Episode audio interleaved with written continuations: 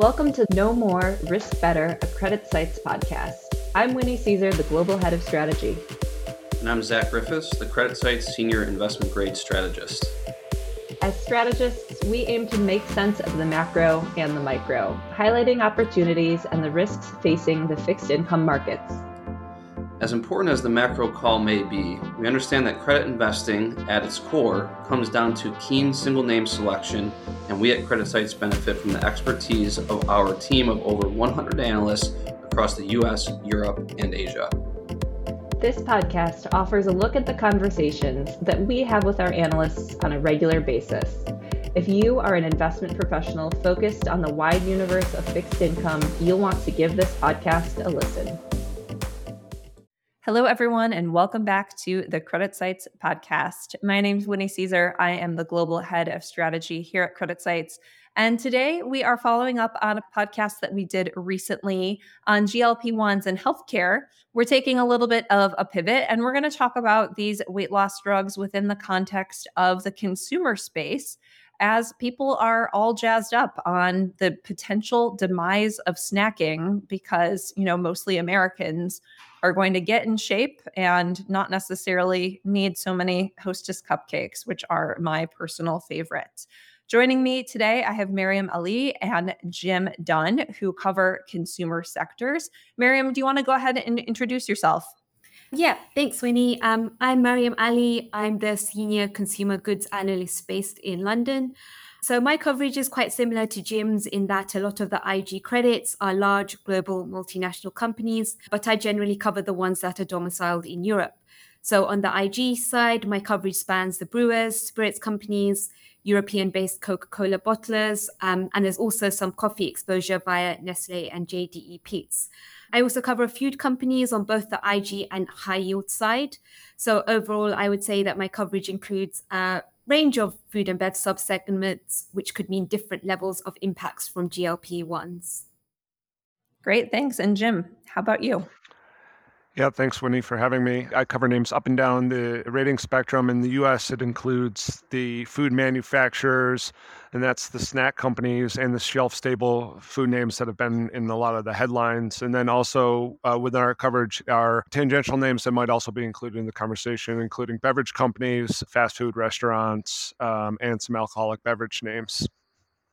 Awesome. All of my favorite things. I never got to cover sectors that were interesting. I was always on healthcare or energy. So I'm a little bit jealous of your coverage. I'm going to start with you, Jim. So, from snack foods to food retailers to packaging companies, markets have really been punishing equity valuations, especially anticipating that a rise in GLP 1s means it's the end of snacking. Jim, can you give us an overview of the actual impact that these weight loss drugs have had on food and beverage so far for your sector? And are companies actually seeing early signs of a real sea change in demand? The short answer is no. To date, there's been very minimal impact. And I believe it's just this might be a common theme for a lot of our discussion today. It's very early in the process, and most management teams have been very reluctant to call out any impact, even if they have seen one. But in results, as far as we're looking at numbers, we haven't been able uh, to observe uh, any meaningful impact as we see in equity markets. So a lot of valuations move uh, on the expectation of what's going to happen down the road. The message has been largely downplayed by management companies to date. But and you look at the actual numbers, uh, we've yet to see anything substantial. All right. And Maryum, how about for the companies that you cover? Are you hearing kind of a similarly sanguine view? Uh, yeah, pretty much. Um, so inevitably, GLP ones were a recurring topic during the recent third quarter earnings but not every company commented on it. But from the companies that I do they cover and from those management teams that have said something, like Jim, they have all said that they have not yet seen any impact. Um, from my side, I would say it's definitely been more of an equity story we have seen a little bit of weakness in some shares as discussion around this topic has ramped. And I also do feel like it's definitely more of a US story at the moment rather than European. Not to say that it won't become more of a topic here, but I think so far the focus has been more on what it could mean for the US consumers. And so naturally, those companies with larger exposure to the US have been under the microscope more than others. So in my coverage, that includes names like Nestle, Danone, um, and AB InBev who all had sizable US businesses. So, Maryum, if the impact so far has been pretty much non existent, are management teams talking about their future expectations, you know, guiding for views uh, in, on 2024 or, or even beyond that? Um, I think, unsurprisingly, actually, management teams have been very reluctant to provide any sort of guidance or forecast as to what it might mean for their top lines. And I think that stems from the fact that it's still very early days. And I don't think the companies themselves can really fully assess the impact for the long term since there are so many uncertainties the biggest of which is probably how many consumers are actually going to be using such weight loss drugs, especially given that there are supposedly some unpleasant side effects um, and also given the costs involved. I know Eric in the healthcare podcast mentioned that adherence to long term drugs is actually only around 50% beyond the first year and maybe even lower for weight loss drugs. So, given that level of uncertainty, I don't think it's that surprising that there hasn't been much forecasting from names here in Europe. Yeah, absolutely. Feels a, a, bit like a moving target. Jim, how about some of your companies? Are they willing to provide guidance on the topic? No, nothing in terms of um, financial impacts. And if management teams uh, have conceded in any instances of there being potential long term impacts, they've taken the opportunity to highlight their ability to adapt uh, in terms of catering to more occasion based eating or consumer demands as they evolve. And to their credit, food companies have faced consumption challenges in a variety of forms over the last decade, and there have been successful examples of those companies uh, adapting, and um, and and it's going to depend very much on the portfolio and also the geographic exposure, I think. But um, in terms of modeling out potential impacts internally, nothing from the company level. In fact, it's sort of been you know it's been downplayed to this to the extent so far. So um, there's been no management team that's put out any sort of forecast for long term impact. So, even though we haven't seen management teams getting particularly worried about the topic, it does seem like the market is worried. So, how do valuations kind of differ from what companies are messaging so far? Jim, are there companies in your sector that have seen a big hit in valuations? Is this an equity story, or should you think that credit investors be concerned, or are they concerned?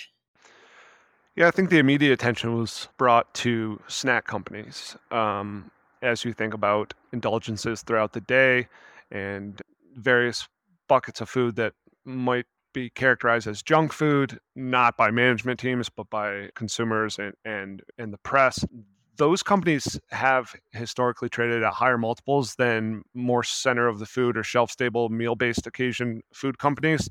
And that's been because they're typically higher margin and higher growth than other categories. And you see that in acquisition multiples as well as trading multiples. And they drew um, attention first. And maybe there's been a little bit of pushback in terms of valuations. But I, I think it, there was a little bit of a, s- a snap reaction early on and it settled out a bit. Plus, also, there's some larger driving factors in valuation in terms of what's going on with the market broadly. So it's tough to get a clear sense of it in this turbulent market. But the attention has certainly been towards snack companies initially. So you take, for example, uh, J.M. Smucker uh, is in the process of acquiring Hostess brands, and so that got a lot of play in the press, but nothing that we've seen uh, played out in results to impact the valuations thus far. But it's certainly been where the focus has been, and it's interesting for the sector broadly because it's been a strategic shift in the space to go towards those categories um, because of how consumption trends have gravitated towards that type of product. Um, so maybe we've seen uh, could see a little bit of convergence in multiples between those snacking companies but there are other factors to consider. So you take for example a name like mondelez which is the poster child of sort of high value high high multiples uh, high margin snacking company and they benefit from large non-us exposure. So when you consider the fact that a lot of these companies also have exposure to non-developed markets emerging markets which are higher growth lower obesity um, less affluent markets with less access to these drugs. It's a bit of a balance to what we're expecting in the US or other developed markets. That makes a lot of sense. There's always that kind of pile on when we see these headlines initially. Maryum, how about the companies that you cover? Have there been any names that you've seen come under outsized pressure? Um, yes, I would say so far it's not really something that credit investors I've spoken to are overly concerned about. At this early stage, though, I would say that the food companies are probably more exposed than the beverage companies. Just at a basic level, these weight loss drugs suppress appetite. So naturally, you'd expect consumers would cut back on food before they cut back on drinks. That being said, the food companies in recent years have been very focused on the health agenda for their portfolios, which could help limit the negative impact.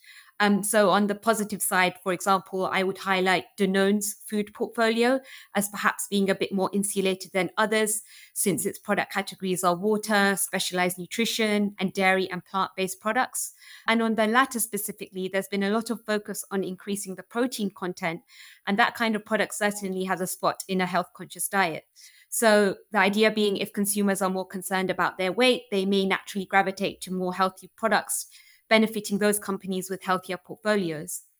Other companies, though, might have a bit more to do. Um, so, for example, Nestle has started disclosing a health star rating score. Um, and based on that, around 35% of its portfolio is described as unhealthy, which is probably down to all the Kit Kat it sells. But that part of the portfolio would certainly be most at risk if consumers were to cut back on food consumption as a result of these drugs. But at the same time, I think consumers do still want choice. And I don't think the food companies would want to get rid of their so called unhealthier products altogether because there is room for indulgence and treats in a healthy lifestyle. After all, Nestle recently just bought a premium chocolate company in Brazil. So clearly, it still sees a future in that category, um, at least in emerging markets, which goes back to what Jim was saying. Then you've got a company like Unilever, which has uh, nutrition and indulgent ice cream businesses, but the risk is balanced out there by its personal home care and beauty brands. So clearly and obviously, those companies that are more diversified are going to be less at risk. On the beverages side, I think the companies may be better equipped to deal with any fallout just because low sugar and low calorie drinks are well established and have been on the menu for many years now. For the Coca Cola bottlers, zero and light options have consistently been outpacing full fat Coke and consistently growing market share in Europe. Then you've got AB InBev, um, the world's largest beer company, where management has highlighted that its product offering contains low calorie and low no alcohol options, which cater to health conscious consumers. Um, so I think overall, the beverage companies on the whole might have potentially less to fear from these weight loss drugs. Um, but interestingly, though, Nestle did mention some anecdotal evidence suggesting that consumers on these drugs might have less of a taste for coffee. Um, obviously, very early days, and that's somewhat balanced out by the fact that coffee can be a very low calorie drink before any added sugar and cream, of course, and coffee itself is unlikely to be a major driver of weight gain. So, eh, I mean, if there is a, a, future that does not involve chocolate and coffee, count me out. I'm not. I'm not going to be in, involved in that particular future.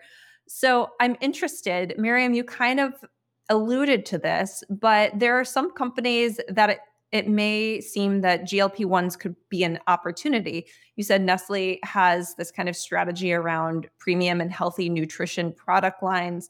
Do you think that Nestle is seeing this as an opportunity? Are there other companies that are maybe identifying growth opportunities targeting these GLP-1 users who might need to focus on, you know, getting nutrition? Um, yes, actually, Nestle had a pre prepared section on GLP 1s in its most recent earnings call. And clearly, management there has already done a lot of research into the topic already. So, specifically, Nestle has said that it is developing a number of companion products in order to address the risk of malnutrition and loss of lean muscle while taking weight loss drugs. And it's also looking into products which could help limit weight gain once off the drugs. So actually, that presents another indirect opportunity if actually consumers don't stay on the drug for the long haul. So, at a broader level, something my companies are always talking about, and I'm sure Jim hears the same from his coverage, is innovation and premiumization. So, premiumization is the number one consumer mega trend, I would say, which is informing a lot of corporate activity, be it organic or inorganic. And GLP 1s are potentially opening up the whole food and bev industry to a whole new range of premium and innovative products. For Nestle specifically, it already has a health science segment, so there is a natural home for these products. And as I already mentioned, the food and bev companies have already been trying to up their health credentials. So, if anything, this may fast track rather than change innovation plans. Um, so, if I had to sum it up for my coverage um, at the moment, in my view, while there might eventually be a slight volume impact in certain markets, starting with the US, if, and it's a big if, if the use of the drugs becomes more prevalent, it might actually present an attractive opportunity for companies' premium and healthy nutrition agenda. That's super helpful, Maryum. How about you, Jim? Are there companies within your space that you think could benefit or have kind of identified new product offerings associated with these GLP 1s?